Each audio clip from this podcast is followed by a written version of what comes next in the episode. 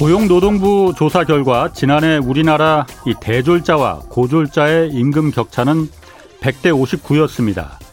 아, 10여 년 전쯤에 우리나라와 미국의 건설 노동자들 임금을 제가 취재한 적이 있었습니다. 똑같이 공사판에서 땀 흘려 일하고 있었지만은 이 미국의 건설 노동자들 임금은 사실 제가 예상했던 것보다 훨씬 높았습니다. 한 번은 저녁을 초대받았는데 아, 가보니까 뒷마당이 딸린 2층 집, 전형적인 미국 중산층의 그런 모습이었습니다. 또 독일의 자동차 정비사, 덴마크의 배관공 역시 그 나라에서 중산층이 될 수 있는 이 이유는 단 한 가지입니다. 대졸자와 임금 차이가 그다지 크지 않기 때문입니다. 실제로 그 나라 국민들, 특히 청소년들은 열심히 일하면 대학 졸업장이 없어도 중산층이 될 수 있다는 믿음을 갖고 있었습니다. 우리 청소년들이 밤새 학원을 전전하는 동안 같은 또래 서구의 아이들은 이렇게 운동과 자기가 좋아하는 취미 생활로 그 시기에 무엇보다도 중요한 이 체력과 인성을 기르는 모습을 보면서 한없이 부러웠습니다. 우리는 도대체 뭐가 잘못된 걸까? 뭐 우리의 교육 시스템이 문제가 있다는 얘기 수십 년째 벌써 수십 년째 들어왔습니다. 그래서 입시 제도도 수없이 바꿔봤지만 사실 나아지는 것도 별로 없었습니다. 교육 시장에서 졸업하면 바로 이어지는 노동 시장이 학력에 따라 왜곡된 임금 격차가 존재한다는 걸 아이들은 물론 부모들이 너무나 잘 알고 있기에 이 교육의 문제는 교육 제도를 바꾼다고 해서 절대 고쳐지지 않습니다. 노동의 문제, 특히 학력별 왜곡된 임금의 격차 문제를 뜯어 고치는 것이 교육의 문제를 풀 수 있는 가장 빠르고 정확한 길이라고 사실 저는 믿습니다. 이거 뭐 먼 나라는 얘기, 먼 나라 얘기, 뭐 공자님 말씀이다 이렇게 생각하실 수 있겠지만은 이 상태로는 우리 아이들을 절대 절대 정글에서 탈출시키지 못합니다. 안녕하십니까. 경제와 정의를 다잡는 홍반장. 저는 KBS 기자 홍사원입니다. 홍사원의 경제쇼 출발하겠습니다. 유튜브 오늘도 함께 갑시다.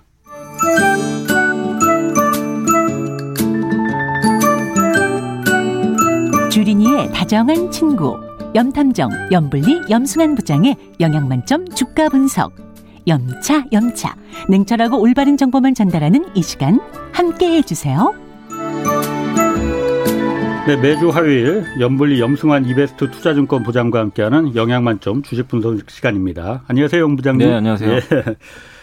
이게 코스피 주가 지수가 오늘은 또 3,200선은 겨우 지켰어요 보니까. 네. 근데 어제는 또 사상 최고치로 올라갔었잖아요. 네 3,249까지. 네. 근데 오늘 3,200 아래로 또 오전에 또 떨어졌다가 뭐 이렇게 왔다 갔다 하는 겁니까?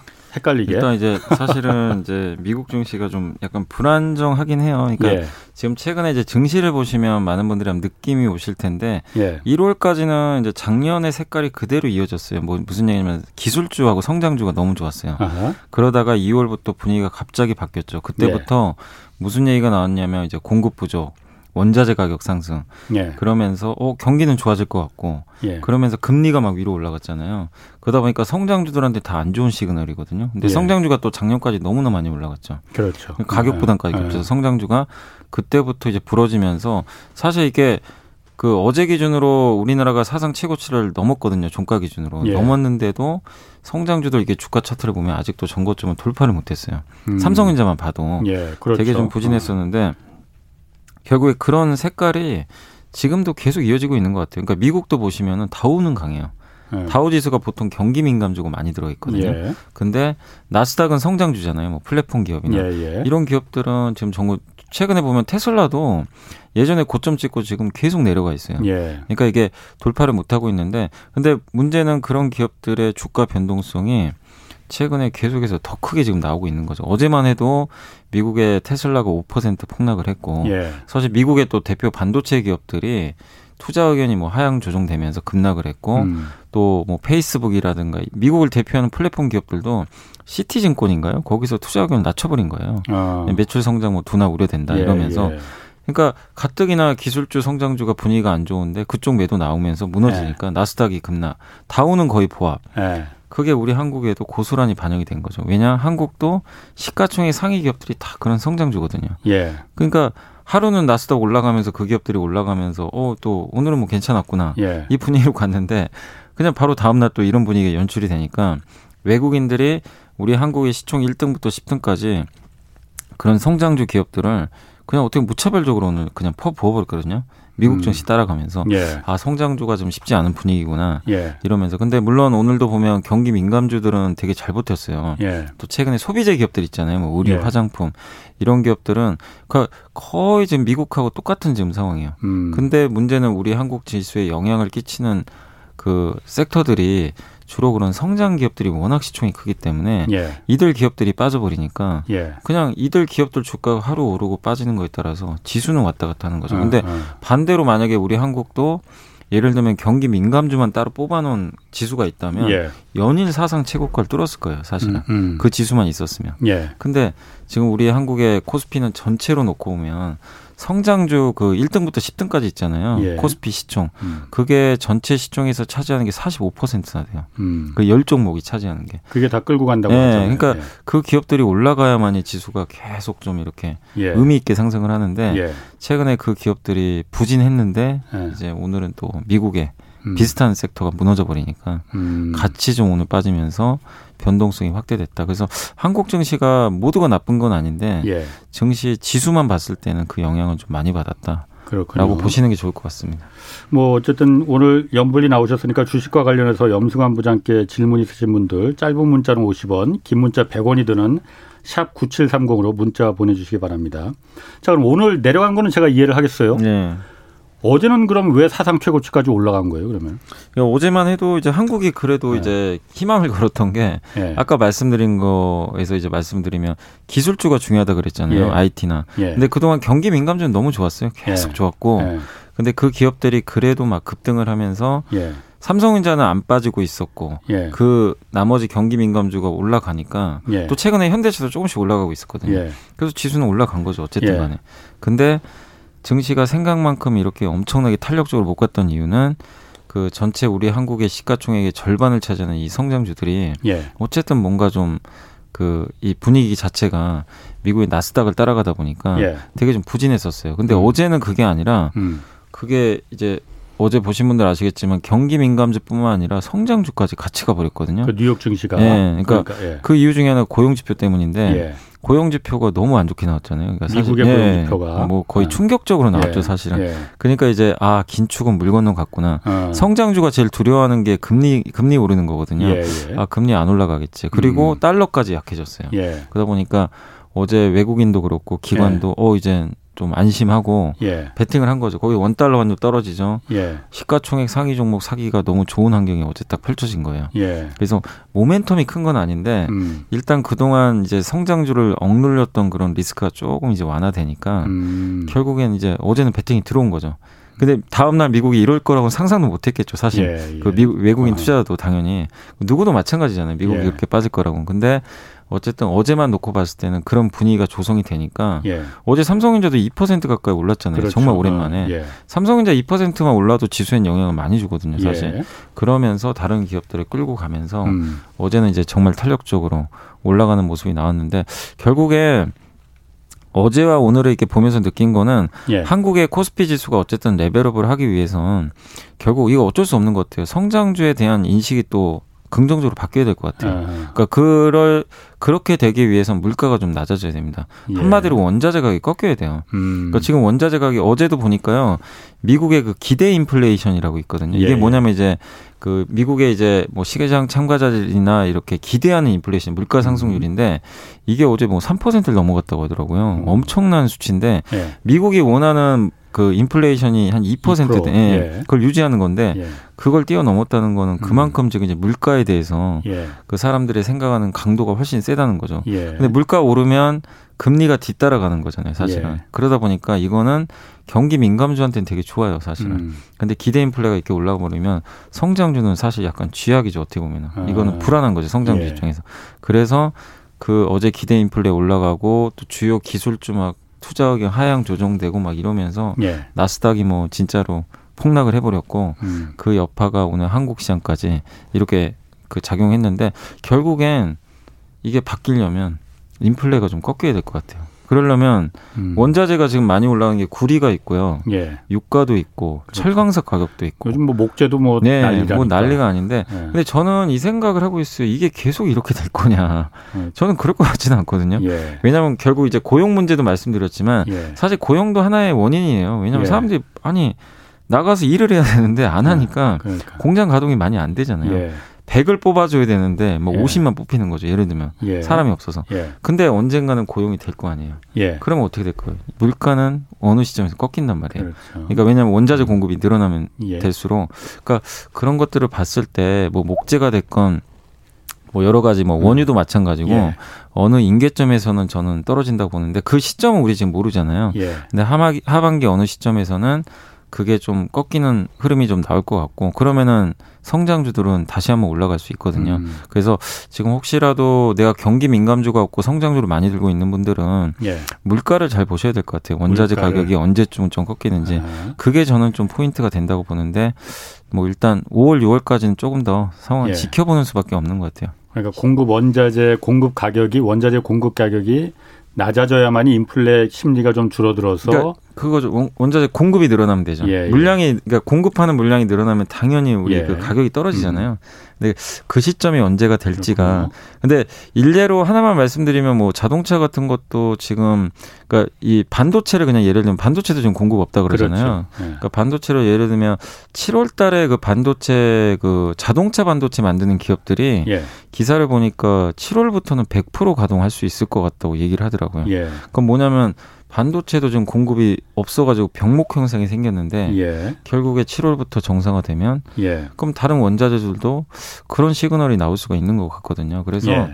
뭐 한두 달 정도 좀 지켜보고 7월부터는 음. 좀 한번 원자재가 좀 가격이 정상화되지 않을까 음. 그렇게 좀 예상은 해보고 있습니다. 그렇군요. 아이고 뭐 출연하시자마자 막 질문이 막 지금 쏟아져 들어오는데 그 4233님이 이걸 물어보셨어요. 요즘 뭐 해양 조선주들이 네. 사람들 관심 많은 대우 해 대우조선 해양과 현대 미포조선이 합병한다는 얘기가 있나 보죠? 뭐 어, 대우조선이요? 제가 네. 알기로는 네. 현대중공업하고 대우조선으로 알고 있는데 그래요? 제가 그건 잠깐만요 확인을 어. 안 해봐가지고 이게 대우조선에게 호재인가요, 악재인가요? 이런 경우 뭐 이런 걸 한번 물어보셨는데 이렇게 조선사들끼리 합병하면은 이게 어 그 부분 아직 확인이 안 되시는군요. 뭐 그러니까 모든 걸다 하시는 건 아니니까. 아니, 그러니까 저는 그 얘기를 어디서 들으셨는지 모르겠는데 왜냐하면 네. 제가 제가 알기로는 대우조선해양이 예. 현대중공업에 이제 그 한국조선해양이 인수 지금 이제 합병 승인 예정돼 있는데 예. 현대중공업하고 합병하는 걸로 저는 알고 있는데. 미포조선 근데 어쨌든 음. 합병하는 것 자체는 나쁘게 볼 필요는 없는 거죠. 예, 대우조선해양이 왜냐하면 대우조선해양이 그 주인이 없었는데 현대중공업 그룹에 들어가게 되면서 예. 어떻게 보면 시너지 효과가 또 나올 수도 있는 거죠. 세계적인 뭐 LNG선 제조업체예요. 예. 네, 현대중공업한테도 좋기 때문에 음. 전 서로한테 뭐 굉장히 좋은 시너지 효과 나올 거라고 생각하고 있습니다. 그렇군요. 2627님이 뭐 간단하게 3년 전에 한전을 우량주라고 해서 구입했다고 해요. 그런데 네네. 한전이 이제 계속 우량주라고 봐야 되는 건가요? 이렇게 물어보셨네요. 우량주라고 하기에는 아니 그러니까 한국전력 우량주라고 해 야 될지 저도 그건 판단이 좀 어려운 게 예.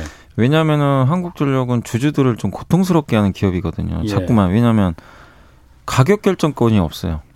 이 기업 자체가. 그, 기업이 가격을 자기가 정기로 결정해야 되는데 정부가 알아서 해야 돼요. 예. 정부가 야 너 올리지 마 그러면 이번에도 사실 올리려다 못 올렸잖아요. 예. 정부에서 막아버렸잖아요. 예. 그런 걸 보면은 주주분들 입장에서는 우량주는 절대 아니에요. 네, 주주 가치를 위해서 해야 되는데 네. 다만 저는 그 말씀은 드리고 싶어요. 한국전력에 지금 피, 그러니까 우리 국민들을 위해서 항전이 피해 본 건 맞아요. 왜냐하면은 예. 전기료 사실 올려야 되거든요. 왜냐하면 그 음. 그 LNG 가격이 너무 올라가지고 예, 예. 지금 원자재 가격이 올라가잖아요. 예. 그러면 당연히 한전 올리는 건 맞는데 이게 좀 가뜩이나 코로나 때문에 경기 안 음. 좋은데 이거 물가 또 올라가 음. 자극시킬 수 있어서 정부가 예. 막아버린 거거든요. 예. 근데 결국 자본주의의 논리로 보면 예. 언젠가는 올리게 돼 있거든요.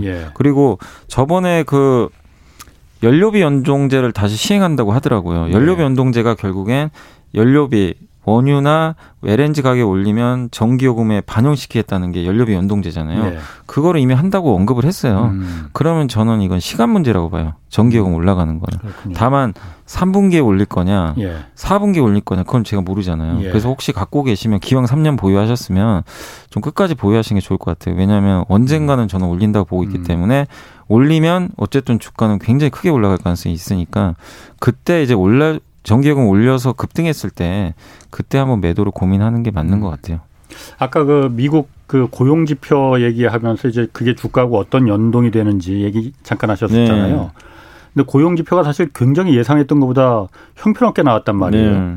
그러면은 언뜻 이제 생각하기에는 아, 고용이 이렇게 안 좋다는 거는 기업의 그야말로 실적이 좋지 않으니까 고용을 이렇게 안 했으니까는 그럼 주가도 떨어져야 될 것 같은데 주가가 오른 거는 아까 말씀하신 거는 아 아직 고용이 목표한 대로 달성 못했으니까 네. 연준에서는 더 돈을 더 풀겠지 금리 네, 같은 거 맞아요. 올릴 생각 안 하겠지 네. 이것 때문에 올라갔다는 거잖아요. 네 맞습니다.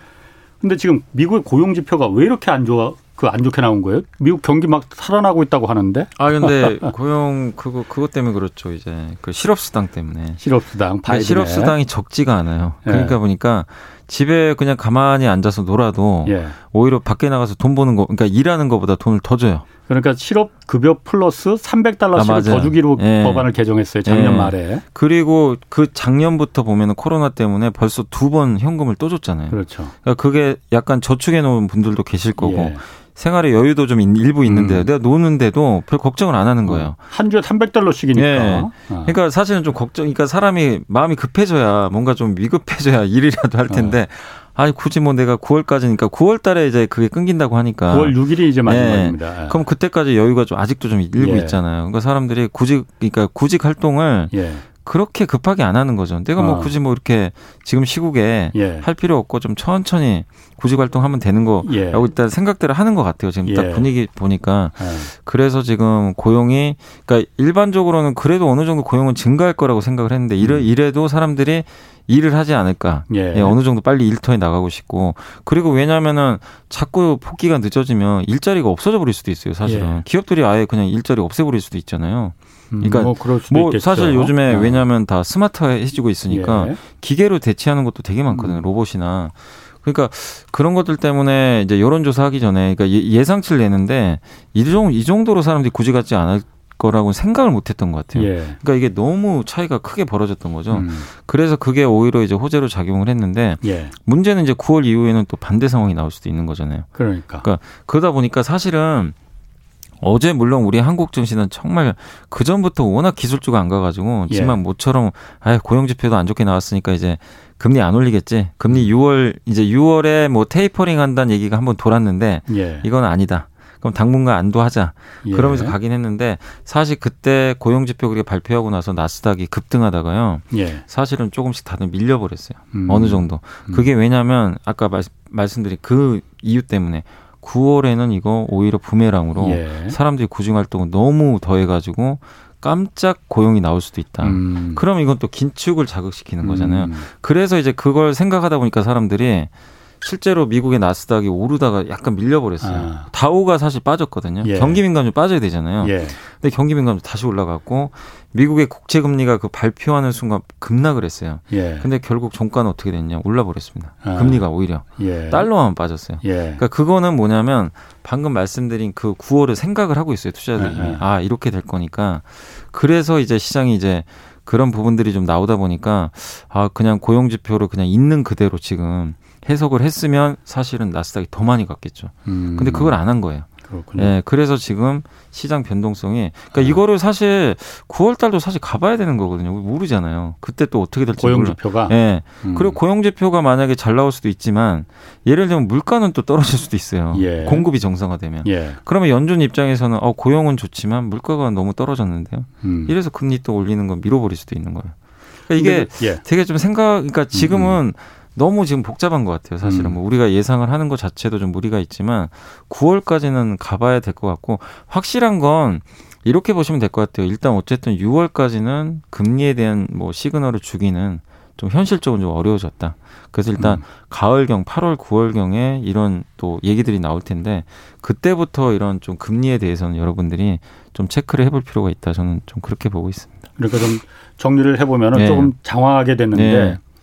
어, 지금 미국 정부에서 실업자들한테 실업급여에다가 매주 300달러씩 더 네. 주고 있단 말이에요. 네. 그런데 그게 한시로 계속 주는 게 아니고 오는 9월 6일까지만 주기로 네, 돼 있잖아요. 맞아요. 그러니까 그 전까지는 사람들이 아, 뭐 돈 많이 받는데 뭐 굳이 일, 일자리 잡을 필요 없겠네라고 네, 생각하고 네. 있겠지만은 아, 9월 가서는 9월 6일까지니까 한 8월쯤부터 이제 사람들이 일자리를 알아보기 시작할 네, 거 아니에요. 그러겠죠. 그럼 그때부터는 고용 지표가 잘 올라갈 수도 예, 있을 것 같아요. 예. 그러면은 지금 연준이 사실 엊그제 뭐그 제닛 옐런인가 그 재무부 장관이 금리 얘기를 잠깐 해서 또 한바탕 네. 어, 혼란이 있었지만은 금리를 올리거나 어쨌든 연준이 말하는 금리를 뭐 행동을 개시하는 시점은 물가나 인플레보다도 지금 고용에 중대한 진전이 있을 때 행동을 개시하겠다라고 여러 번 얘기를 해왔잖아요. 네네. 그럼 8월이나 9월쯤에서 고용 지표가 굉장히 상승을 하면은 네. 그럼 그때는 뭔가 연준에서 행동을 개시할 가능성도 있겠네요. 그러니까 그게 근데 그 너무 막 그렇게 그 언론 기사대로 해석하실 필요 없는 것 같고 예. 뭐냐면 연준 그러니까 쟤네 그 재무장관은 사실 예. 이제 연준하고 아무 상관이 없잖아요. 물론 그 그렇죠. 권한도 아. 없어요. 예, 예. 자기가 이제 말한 거를 실수했다라고 바로 주워 담긴 했는데 예.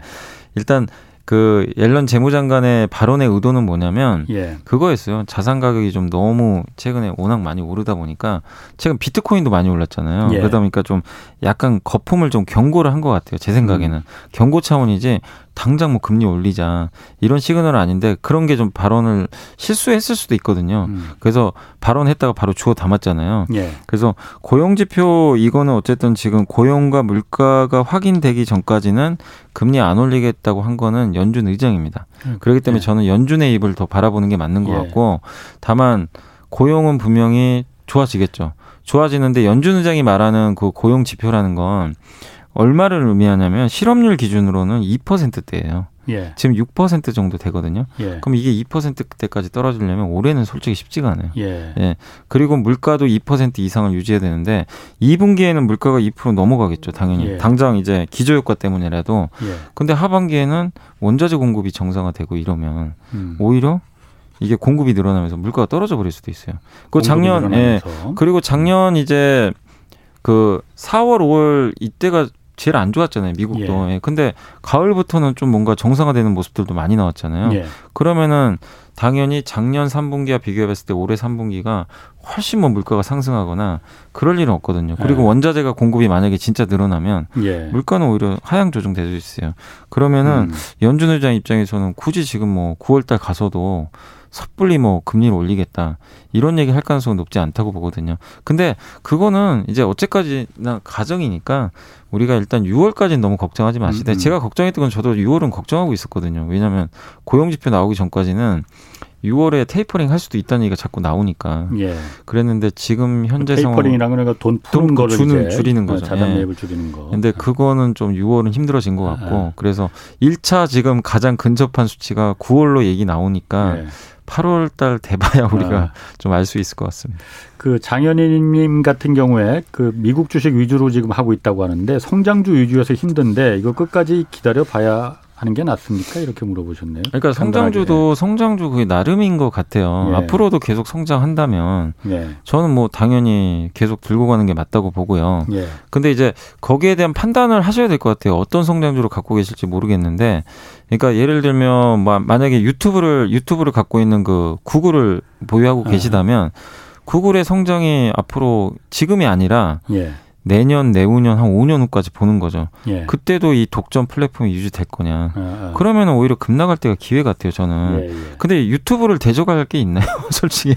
저, 아, 그러니까 만약에. 그것도 모르죠. 그러니까 또. 만약에 사람들이 유튜브를 이제 안 보고 예. 다른 플랫폼으로 많이 넘어갔어요, 예를 들면. 예. 그러면은 이제 그때는 사실 구, 당연히 구글 팔아야 되겠죠. 아, 아. 사실은요. 예. 예를 들면. 근데 구글의 플랫폼이 5년 후에도 유지가 된다. 예. 그러면은 이게 지금 금리나 이런 이슈 때문에 성장주가 급나가는데 음, 음. 더살 수 있는 기회가 되는 거죠. 예. 근데 내가 테슬라를 갖고 있어요. 예를 들면 테슬라를 갖고 있는데 딱 2, 3년 후를 딱 생각을 해봤어요. 테슬라가 지금도 1등을 할까?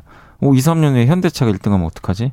예를 들면요. 폭스바겐. 그러니까 전기차 쪽에서 막강한 경쟁자가 갑자기 뛰어들면 예. 2, 3년 후에 테슬라가 지금도 지금 위치를 유지할까? 여기에 대해서 이제 고민을 해보는 거예요. 예. 근데 그게 이제 지금 사실 모르잖아요 어떻게 될지는. 음. 근데 그런 것들이 좀 불안하면 예를 든 거예요. 일부 덜 수도 있는 거죠. 예. 그러니까 그건 여러분의 판단이 누구도 뭐 정답을 알 수는 없는데, 예. 그러니까 결국 테슬라, 구글, 애플, 아마존 이런 성장 기업들이 가지고 있는 경제적 해자라 그러죠. 진입 장벽이 계속 견고하게 유지가 된다면 그냥 뭐 걱정할 필요는 없다고 저는 봐요. 음. 근데 금리나 이런 이슈 그리고 지난 10년 동안 주가 많이 올랐어요, 사실은. 예. 진짜. 그래서 거기에 따른 가격 조정이 나오는 거는 어쩔 수 없어요. 그거는 감내를 하셔야 되는데 우리가 매도를 결정하는 건 사실 금리나 그거보다 기업이 사실 최종적인 건 경쟁력이거든요. 음. 근데 저는 개인적으로 테슬라의 경쟁력이 여전히 좋다고 생각해요. 예. 그러니까 저라면은 계속 보유를 할 것 같은데 예. 예를 들면 이제 이런 이런 거잖아요. 아, 2년 후에는 진짜 현대차가 훨씬 잘할 것 같다. 예. 그런 생각이 드시면 테슬라 말고 현대차로 갈아타야죠, 사실은. 예. 약간 이제 그런 거예요. 그래서 그거에 대한 고민은 그러니까 너무 막 연, 그러니까 매일매일 기사 나오잖아요. 연준이 어쩌고 저쩌고 해서 금리 때문에 음. 나스닥 빠지고 그거에 너무 신경 쓰지 음. 마시고 음. 복잡하기만 하고. 네, 아니 그러니까 어. 그거 그게 별로 중요한 건 아니거든요. 예. 길게 보면. 그러니까 테슬라를 내가 갖고 있으면 이 경쟁력이 유지가 될까? 예. 이 고민을 꾸준히 한번 해 보시는 예. 게 저는 더 맞다고 생각합니다. 그렇군요. 박하르바님이 연부장님 공매도 현황 좀 설명해 주세요 이렇게 말했거든요.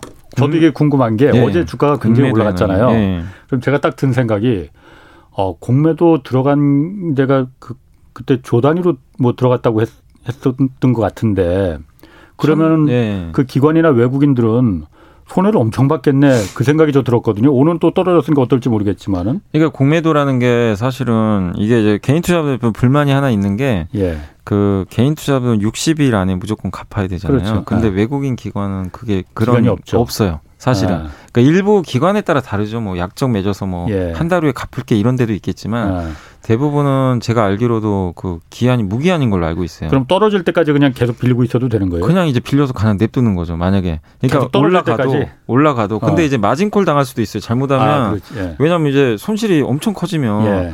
어차피 공매도도 레버리지거든요. 어떻게 보면은 빌린 예. 거니까. 예. 근데 손실이 너무 커지면 나중에 어쩔 수 없이 음. 강제 청산하는 경우도 있어요. 그래서 공매도 이렇게 재개됐을 때 여러분들이 지금은 아닌데 나중에 혹시요 시장이 진짜 많이 올라가잖아요. 예. 갑자기 어떤 기업이 아무런 이유 없이 폭등할 수도 있어요. 그냥 공매도 손절 나와가지고 어. 공매도 손절이 뭐냐면 매수로 손절하는 거잖아요. 아. 무조건 시장가로 아. 그냥 사버려요. 예, 예. 그러니까 우리 그 신용매매 반대매매 나갈 때 예. 하한가 주문 나가거든요. 예. 그러면은 그 증권사에서 증거금 때문에 장중에 그게 이제 만약에 어떤 분이 신용 이제 반대 매매를 할 때는 예. 그냥 시장가 주문이 나가버려요. 예. 그러면 장중에 갑자기 멀쩡한 기업의 주가가 폭락을 해요. 이유도 없어요. 그러면 나중에 알고 보면은 그 반대매매 때문이에요. 그러니까 반대매매라는 건 증거금 부족 때문에 네. 이걸 무조건 증권사에서 갖고 있는 보유하고 있던 걸 그냥 네, 털어버리는 네. 거. 어차피 왜냐하면 그 빌린 거니까. 예. 왜냐하면 그 증권사도 이게 손실 보전을 해야 되니까. 예, 예. 근데 그럴 때 가, 우리 개인 투자분들은 손해 보면 이러시잖아요. 아, 이거 한, 한 호가라도 더 비싸게 팔려고 예. 고민하시잖아요. 근데 증권사 그게 아니고 예. 그냥 던져요. 예. 그냥 시장가로 이렇게 정리하다 보니까 호가가 비어 있는 경우 막 무너져 버려요. 근데 그래서 급락장에서 그런 게 되게 많이 나와요. 예. 많이 보셨을 거예요. 작년 코로나 때도 그냥 기업들이 망가져 버린 게 사실 그런 이유도 있었거든요. 음. 멀쩡한 기업들이. 예. 근데 이제 역으로 공매도 때문에 반대 현상이 나올 수도 있어요. 예를 들면 그니까 말씀드린 대로 아무 이유도 없는데 장이 급등하긴 하는데 어. 갑자기 멀 아, 기업이 3% 있다가 10% 가버리는 거예요. 어. 그거는 매수를 상한가로 또 주문을 넣어버리는 거죠. 반대 매매에 대해서 해지를 하기 위해서 네. 하는 거예요. 그러니까 이거는 이제 빌린 아, 측에서는 이제 그래. 손실이 너무 그렇지. 크시다 보니까 아, 아. 그런 경우가 있었어요. 미국에 그 게임스탑도 그랬잖아요. 예, 사실은. 그랬죠. 예. 아. 그래서 그냥 기하급수적으로 막 주가가 폭등하는 거예요. 오. 근데 결국 그렇게 오른 주가는 나중에 다 빠집니다. 그래요. 어차피 펀더멘탈이 아니기 때문에. 아. 그러니까 그런 현상도 나올 수 있으니까 예. 그건 생각을 해보시되 어쨌든 외국인하고 기관은 무기한이기 때문에 네. 손, 그러니까 어제 같은 날 올랐으면 외국인 기관이 지금 최근에 공매도한 세력 그 외국인 기관 손을 많이 봤어요. 왜냐하면 공매도 첫날 장, 저번 주 월요일 날만 급락하고 그렇죠. 일주일 내내 올라 버렸잖아요. 예. 그리고 어제는 아예 사상 최고가를 뚫어 버리니까 예. 손실이 커졌는데 저는 사실 속으로 좀 아, 쌤통이다 이런 생각도 좀 들던데. 근데 결국에 온, 만약에 어제 안, 그 정리를 안 했으면 예. 오늘은 다시 또 웃고 있을 거 아니야. 만약 그러니까. 공매도 했던 예, 예. 사람들은 그러니까 결국에 이제 기한이 없다 보니까 그냥 돈 돈만 있으면 되거든요. 돈 있으면 음. 더 빌려 가지고 그냥 빌려 계속 빌려서 도공매도 치고 올라가면 도공매도 치고 이러니까 개인 투자분들은 아. 불만이 있는 거죠. 아니 그럼 똑같이 그냥 60일로 하든가. 그래서 기울어졌다고 자꾸. 네. 그래서 여기에 대해서도 근데 이제 금융 당국에서는 뭐 60일은 또 오히려 개인 투자분들을 위한 조치다. 왜냐하면 예. 이거를 기한을 만약에 외국인 기관처럼 무기한으로 해버리면 만약에 개인이 개인 투자 준비가 안 돼 있잖아요. 예. 그런 분들이 많은데 무기한으로 했다가 만약에 정말 주가가 폭등해 가지고 손실이 무제한으로 가면 어떡할 그렇지. 거냐. 그러니까 이런 그런 것도 뭐 음. 말이 안 되는 건 아닌데 근데 저는 그냥 기왕에 할 거면 다 똑같이 하는 게 맞다고 60일로. 봐요. 예. 어. 60일로 할 거면 하고 예. 다 풀 거면 풀고 이래야 되는데 누구는 해 주고 누구는 안 하는 거는 저도 좀 불합리하다고 생각하는데 어쨌든 외국인 기관은 공매도에 있어서는 우위에 있는 건 사실입니다. 음. 왜냐하면 날짜도 여유가 있고 예. 돈도 많고 또 뭐 여전히 빌리면 되는 거니까 그렇군요. 그래서 아마 공매도에 있어서는 좀 이거는 개인 투자분들이 좀 감안을 하셔야 될 것 같아요. 그 현대차 같은 경우에 요즘 공매도 공매도 그 주문량이 굉장히 늘어나고 있는 추세라고 뭐 하던데. 예. 그럼 지금이 오히려 현대차도 오늘 많이 떨어졌죠. 그러면 이게 제가 지금 공매도 현황을 좀 보니까 예. 그 첫날 있죠. 5월 3일 날 처음 예. 시작한 날 첫날 공매도 수량이 6만 6천 주가 나왔고요. 그때가 21만 원대일 때였어요 주가가. 그 현대차. 네, 현대차가 네. 그 다음 날 12,000 주, 그다음에 네. 계속 늘어나요. 4만 주, 2만 주, 예. 오늘은 3만 6천 주. 예. 근데 지금 공매도 보니까 지금 그때 제일 많이 팔았을 때가 22만 원 미치거든요. 예. 지금 손해 보고 있어요, 사실은. 예. 그러니까 이걸 보면서 느낄 수 있는 게 뭐냐면 공매도는 항상 나와요. 어느 기업이든 간에 나오긴 예. 하는데 공매도를 한다고 해서 무조건 빠지는 게 아닙니다. 어. 예. 반대로 예를 들면 저 공매도하는 세력들은 이런 생각이 좀 앞으로 현대차는 반도체가 없어가지고 차를 못 만들 것이고 어. 어. 그리고 6월에는 더 안 좋아져서 예. 실적이 쇼크 날 거다. 예. 아마 그러고 베팅하는 경우도 있을 음, 거예요. 음, 뭐 그럴 수 있겠네요. 예. 근데 만약에 아까 말씀드린 대로 7월달에 반도체 생산이 정상화됐어요. 예. 를 들어서 생산이 정상화돼서 잘 돼요. 예. 그러면 이거는 주가의 호재잖아요. 예. 그러면 공매도 세력들이 잘못 판단해가지고 음. 이게 short covering이라죠. 매수를 해서 갚, 손절할 수도 있는 거거든요. 음.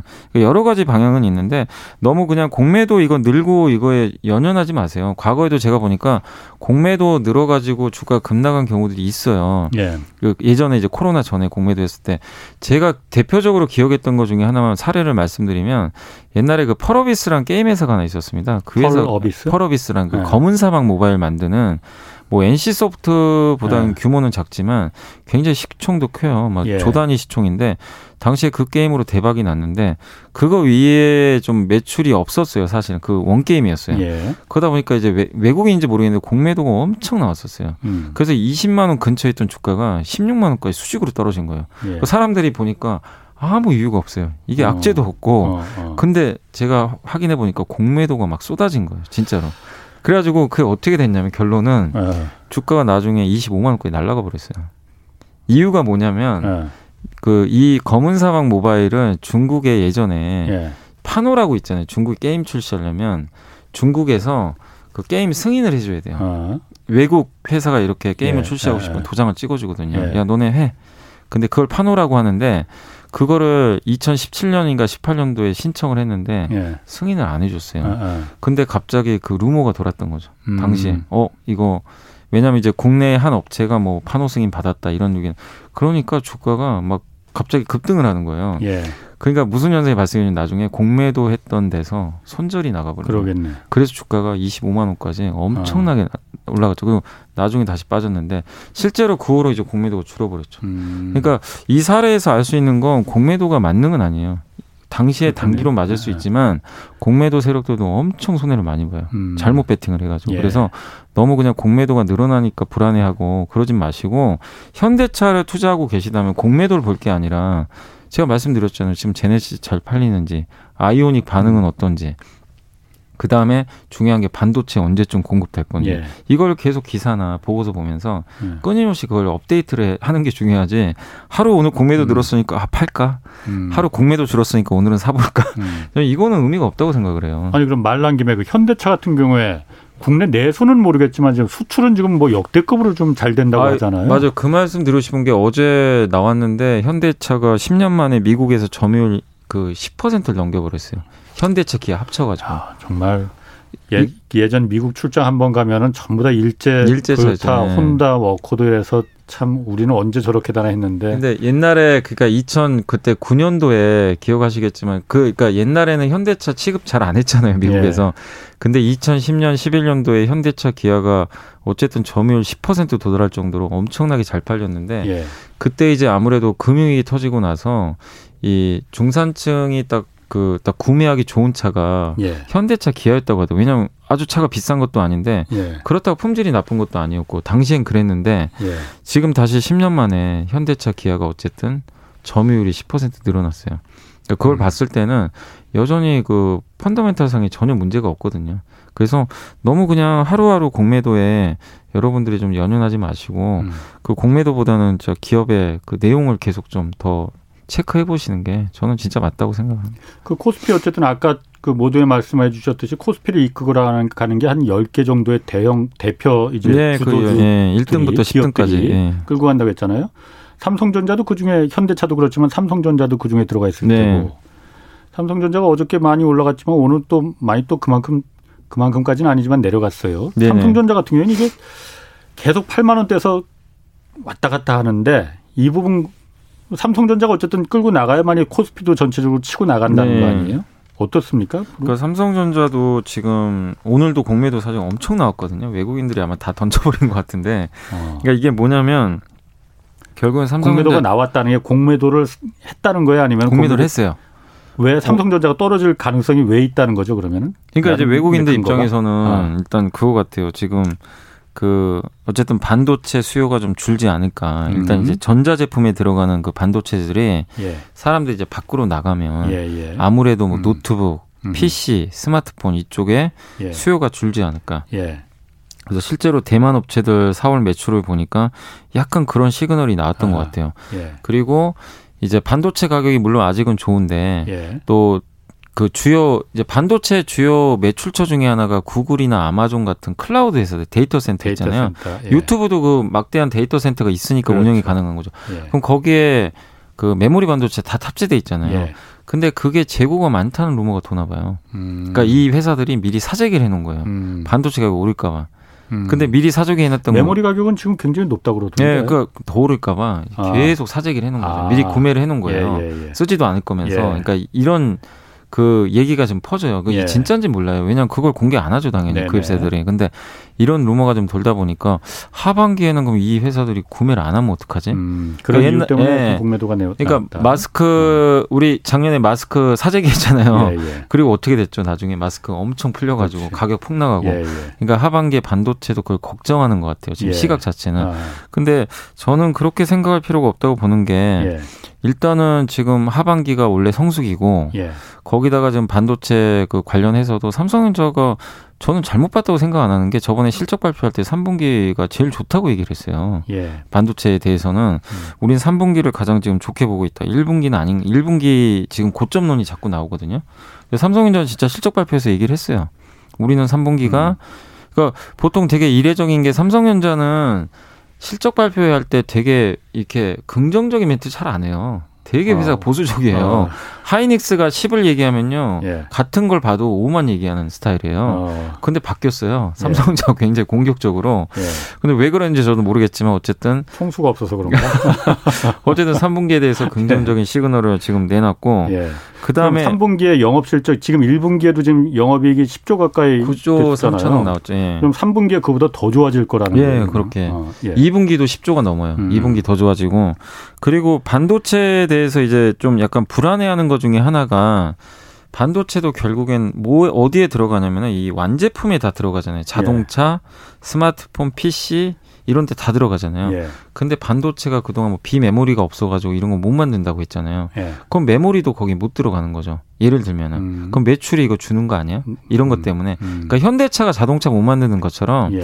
삼성전자 너네 스마트 그 폰에 들어가는 메모리나 이런 것들 공급을 못 하는 거 아니야? 예. 왜냐면은 수요처에서 이런 걸 못 만드니까 반도체 못 넣으면 어떡하지? 예. 그럼 매출에 대한 불안감 이런 것들까지 좀 작용하면서 어쨌든 간에 주가가 한두 달 지금 계속해서 예. 지지부진했던 것 같아요. 음. 근데 그런 건 이미 저는 반영됐다고 생각하고 하반기에는 반도체 늘 가능성이 분명히 있고 거기다가 삼성전자가 또 이번 하반기에는 또 새로운 폴더블 폰도 내놓잖아요. 예. 새로운 또 그게 얼마나 팔릴지 모르겠지만 새로운 스마트폰도 분명히 출시할 가능성이 높고 또 오스틴 이제 비메모리 쪽에 있어서도 음. 오스틴 공장 증설할 것 같은데 이것도 자꾸 투자 결정을 못 하니까 좀 불안해하는 것 같더라고요. 빨리 할 거면 하지. 음.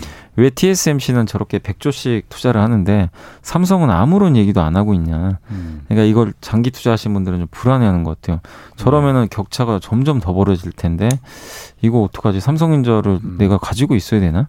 약간 이런 거. 음. 그리고 어제 어쨌든 뭐 지금 21일 날 한미 정상회담 네, 있으니까 그때 뭐 좀 이벤트가 있을 수도 있겠죠. 네, 그때 뭐 발표한다는 네. 얘기도 있는데 근데 이제 시장에서는 아직 모르잖아요. 예. 안할 수도 있는 거고 자꾸 TSMC랑 비교를 하면서 발표를 미루니까 예. 불안해하는 것 같고 그리고 어쨌든 어제 미국의 반도체 기업들이 뭐 일단은 투자 의견이 좀 하향 조정되면서 갑자기 예. 급락을 했고 예. 미국의 반도체 빠지면 우리 한국도 영향 받거든요. 바로 예. 그래서 외국인들은 오늘 좀 삼성전자 공매도를 네. 굉장히 공격적으로 일단 했던 것 같아요. 지금 안 좋으니까 음. 이런 시그널을 보고 했던 것 같은데 뭐 나중에 어떻게 될지 모르지만 저는 한국의 삼성전자나 하이닉스는 이미 이런 것들을 두 달 전부터 반영했다고 보거든요. 음. 그래서 안 갔어요, 사실은. 예. 두달 동안 계속 포스코가 이렇게 급등하는 동안 삼성전자 옆으로 기고 있었거든요. 음. 그래서 좀 너무 과한 반응 아닌가 싶긴 한데 일단 외국인들은 그렇게 생각은 안 하는 것 같습니다. 삼성전자 같은 경우에 예를 들어서 미국의 그 투자 를 결정을 하면은 그게 삼성전자의 주가에는 호재가 됩니까? 악재가 됩니까? 어, 일전에 예전에 그 말씀하신 경우에 투자가 과잉되면은 그 부분이 꼭 그렇게 호재만은 아닐 수 있다 그렇게도 얘기를 하신 것 같은데. 아니 왜냐하면 그 메모리 쪽은 그럴 수가 있어요. 메모리는 예. 왜냐하면은 사이클이 이런 산업이니까 공급이 예. 늘면 가격이 떨어지잖아요. 예. 근데 삼성이 이번에 이제 미국에 건설하는 비메모리입니다. 비메모리니까. 비메모리 수요가 계속 이렇게 예. 사이클을 안 타요. 예. 근데 삼성이 왜 투자를 하면 호재냐면 비메모리 2인자잖아요. 예. 2인자인데 1인자하고 지금 점유율 차이가 한 40% 나요. 예, 많이 나죠. 이거를 TSMC하고. 줄이려면 무조건 설비 투자해야 돼요. 예. 근데 이 상태로 유지만 하면 1등은 더 달아나거든요. 예. 옛날에 디램도 마찬가지였어요. 옛날에 막 치킨 게임이라고 하는데 삼성뿐만 아니라 한 일곱 여덟 개 업체가 막 난립해가지고. 예. 근데 삼성이 그때 뭐 했습니까? 그냥 당장 나 손해 보더라도 예. 막 그냥 물량 증 해가지고 그냥 이제 몇몇 업체들 어떻게 보면 죽여버린 거죠 예. 사실은. 예. 근데 결국 성공한 거죠 어떻게 보면은. 음, 성공했어요. 예, 나중에는 어. 이제 세 개만 남았으니까 예, 예. 결론은 그러니까 이제 근데 그런 상황에서 이 후발주자가 가만히 있다가는 음. 그냥 이제 당하는 거거든요. 선발 업체한테. 근데 삼성은 어쨌든 돈도 있고 특히 비메모리 쪽에서 실력도 있으니까 투자들은 어쨌든 이 격차를 줄이길 원해요. 그러려면은 음. 미국의 공장 짓는 게 저는 오히려 호재라고 좀 생각을 하고 있습니다. 음, 그렇군요. 그 그리고 요즘 보면은 의류 회사들 주가가 급등하고 있다고 해요. 이게 날씨가 좋아서 밖으로 나가는 분들이 이제 슬슬 많아져서 그런가 코로나 좀 어떤 그 마음속에 느껴지는 그 위기감 같은 경우도 조금 좀 느슨해진 것도 좀 있고 네. 그런 영향이 있는 겁니까 그러면은? 그러니까 일단은 이제 의류 업체들 같은 경우는 지금 숫자가 일단 찍혀요 실제로 아. 진짜 매출이 엄청 늘었고 예. 그러니까 사람들이 집에만 있었잖아요 예. 집에만 있을 때 굳이 옷을 안 사죠 살 이유도 없고 예. 밖으로 잘 안 나가는데 근데 옷이라는 건 나를 꾸미기 위해서잖아요 근데 예. 밖에 나갔을 때 많이 예. 어쨌든 입고 가야 되니까 근데 지금 보면 사람들은 외출에 대한 욕구가 너무나 커요. 예. 근데 어쨌든 우리는 지금 마스크 쓰고 돌아다닐 수 있어요, 사실은. 예. 그러니까 이미 백화점 같은 데 사람들이 정말 많고. 근데 백화점 매출이 는다는 건 역으로 생각하면 뭐냐면은 백화점 매출의 대부분이 의류 매출이에요. 백화점 음. 가면 사람들이 가장 많이 하는 게 옷을 삽니다. 예. 아니면 거기서 음식 먹거나 예. 이둘 중에 하나인데 그래서 백화점 매출이 늘어난 시그널을 보신 분들은 바로 의류 쪽으로 생각을 돌리셔야 돼요. 음. 왜냐하면 이거 무조건 근데 실제로 이번에 일부 업체들 뭐 한섬이라는 회사도 있었고 예. 몇몇 업체들 실적 발표 엊그저께 했거든요. 예. 정말 엄청난 실적들이 나왔어요. 아, 실제로 좋아졌어요. 예. FNF라는 기업이 있는데 그 기업은 이제 MLB 모자랑 디스커버리 그 만드는 회사로 아, 제가 알고 있는데 예. 영업이익이 그냥 역대급으로 나와버렸어요. 이 불황에도 오. 그러니까 사람들이 왜 그러냐면요. 예. 약간 그리고 좀 이게 싼 브랜드들이 아니거든요. 예. 브랜드가 있다 보니까 예. 약간 좀 돈을 더 주고 사야 돼요. 예. 근데 이런 회사들의 매출이 왜 증가하냐면 결국엔 사람들이 돈은 있어요. 예. 돈은 있는데 문제는 어디다 쓸 데가 없어요. 예. 근데 어디다 쓸 데가 없고 그 특히 해외 여행을 가야 되는데 못 예. 가잖아요. 예. 그 돈을 여기다 풀어버리는 거죠. 여기다 보복한 건가? 예, 그러면? 보복 소비한 거예요, 사실은. 그리고 해외 여행이라는 건 우리가 예. 서비스라는 건 지금 당장 해야 되잖아요. 예.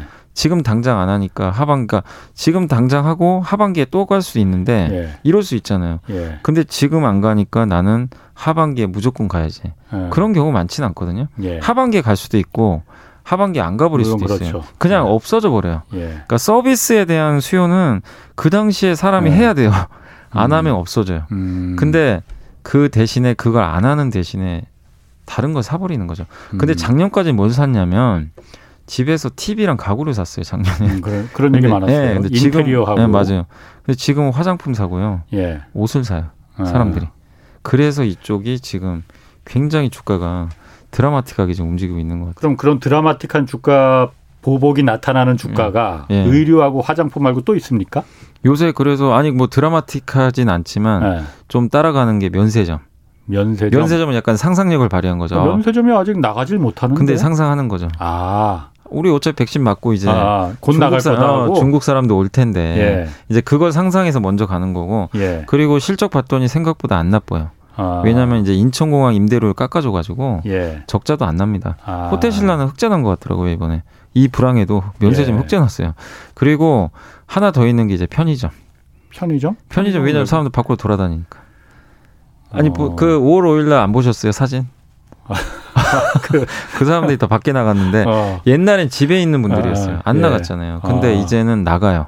아. 나가면 어딜 가죠? 일단 무조건 편의점 한 번씩 다 들러요. 음. 그럼 매출이 당연히 점프를 해요. 아, 그, 그냥 마스크를 안 벗어도 예. 그러니까 이런 거죠. 집에 있을 때 좋았던 회사들이 있어요. 예. 뭐 가구나 아니면 가전 제품. 예. 근데 밖으로 나갔는데 예. 밖으로 나가는 건 두 가지잖아요. 국내냐 국외냐. 예. 국외는 못 가요. 예. 그럼 국내에서 돈 벌 수 있는 기업들 소비가 예. 보복 소비 났을 때 예. 그게 지금 시연이 됐고 근데 하반기에는 이제 또 해외 쪽으로 만약에 간다면 예. 거기에 관련된 회사들이 좀 하반기엔 또 유망할 수도 있겠죠. 그렇구나. 예. 그리고 제가 요거는 제가 한번 좀 어제 그제 제가 이 주가를 이렇게 보면서 외국인들하고 기관들 그리고 우리 개미라고 말하는 이 개인들이 온 이게 매수하고 매도가 정말 드라마틱하게 차이가 났더라고요. 그저께는 주가가 사상 최고치로 올라갈 때는 네. 기관들과 외국인들은 다 팔아버리고 네네. 일반인 개인들이 그렇게 다 사고 네. 오늘 같은 경우에는 정반대였어요. 네. 아 그래서 일반 투자자들을 개미라고 하는구나라고 저 같은 사람도 네. 느끼겠더라고요. 어떻게 보셨습니까? 아 근데 사실은 요즘에는 그 방법이 오히려 더 잘 맞아요. 최근 3개월 동안요. 어, 무슨 얘기냐면 지수가 이렇게 빠질 때 예. 지난 3개월 동안 우리 한국이 2,900하고 3,200에서 왔다 갔다 했잖아요. 예. 그러니까 그러다 보니까 개인 투자는 말씀하신 대로 급 나가는 날만 사거든요. 예. 오늘도 3조 원을 샀어요, 무려. 어. 하루에 3조 원이면 그러니까. 올해 1월 달하고 제가 다른 점은 1월 달에 증시가 사상 최고치 돌파할 때 예. 그때 4조 산 날이거든요. 예. 그때 올라갈 때 샀어요. 음. 개인 투자분들이. 음. 근데 지금은 반대죠. 오늘 폭락을 하니까 그냥 사버렸어요. 아, 그러니까 한마디로 이런 그 시장이 딱 갇혀 있을 때 내려올 때마다 매집을 한 다음에 예. 올라갈 땐 던져버려요. 음. 근데 그렇게 해가지고 2, 3개월은 재미를 많이 봤어요. 네. 왜냐하면 주가는 오르고 다시 빠져요. 아, 내려올 때 사면 수익이 나고 예. 올라갈 때 팔면 오히려 또 현금 확보도 되면서 오히려 예. 좋고. 근데 기관하고 얘기는 반대로 합니다. 음. 오르는 날 사요. 예. 어제도 보셨잖아요. 어제 그러니까. 기관들이 엄청나게 샀어요. 예. 증시 사가 최- 최고치인데. 근데 오늘 빠지니까 바로 던져버립니다. 예. 그럼 사실은 손해잖아요. 어떻게 보면. 음. 어제 산 거 파니까. 그래서 개인 투자분들이 지금 장세에서는 오히려 저는 매매는 더 잘하고 있다고는 아, 더 생각하는데 잘하는 거예요. 지금 현재까지의 그 예. 스코어 상으로는 예. 근데 이 매매의 맹점이 하나가 있습니다. 증시가 만약에 한 방향으로 가버리면 계속 오르거나 계속 내리거나. 엄청난 손해를 볼 수 있어요. 예. 왜냐하면 계속 오른다고 가정을 해볼게요. 물론 이익 실현은 하겠지만 예. 이제 많이 수익 낼 수 있는 거 다 던져버리잖아요. 지금. 예. 그럼 만약에 여기 3,500까지 갔어요. 예. 개인이 매일 팔아요. 어. 그러면 그냥 수익을 계속 갉아먹는 거죠. 음. 안 팔았으면 엄청나게 수익, 수익 볼 수 있는 거를. 예. 근데 만약에 여기서 계속 빠져요. 예. 그럼 개인 투자 계속 사요. 그러면 단가는 낮아지지만 계속 손해가 누적됩니다. 어. 사실은. 그래서 지금의 개인 투자의 매매 스타일상 예. 이렇게 저가 매수해서 고가 매도하는 거는 지금 장에는 너무나 잘 맞는 방식은 맞는데 예. 나중에 위든 아래든 시장이 한 방향으로 확 열려버리면 굉장한 위험성을 또 내포할 수도 있기 때문에 다 장단점은 있다고 보시는 게 좋을 것 음. 같아요. 지금 상황에서. 그렇게 한 방향으로 갈 가능성도 지금 물론 있죠, 당연히. 예. 어떤 경우에 그걸 알 수가 있습니까, 그러면은? 근데 지금은 아직은 이 갇혀 있잖아요. 그러니까 예. 를 들면 지금 지수 저점이 2,900이고 예. 고점이 3,200이에요. 근데 여기서 만약에 음. 지수 저점이 2,900이니까 그게 깨진다면은 밑에 방향이고 어제 3,200 사실 넘었잖아요. 넘기면 이제 위쪽 방향이다. 일단 뭐 알겠습니다. 뭐 그렇게 보셔야겠습니다. 예. 뭐 개쓰레기님이 2월 초에 아울렛 갔다가 깜, 사람이 너무 많아서 깜짝 놀랐다고 그때 의류주에 올인하셨다고. 아유. 오늘 여기까지 하겠습니다. 네. 고맙습니다. 네, 감사합니다. 자, 저는 여기까지 하겠고요. 지금까지 경제와 정의를 다 잡는 홍반장 홍사원의 경제쇼였습니다.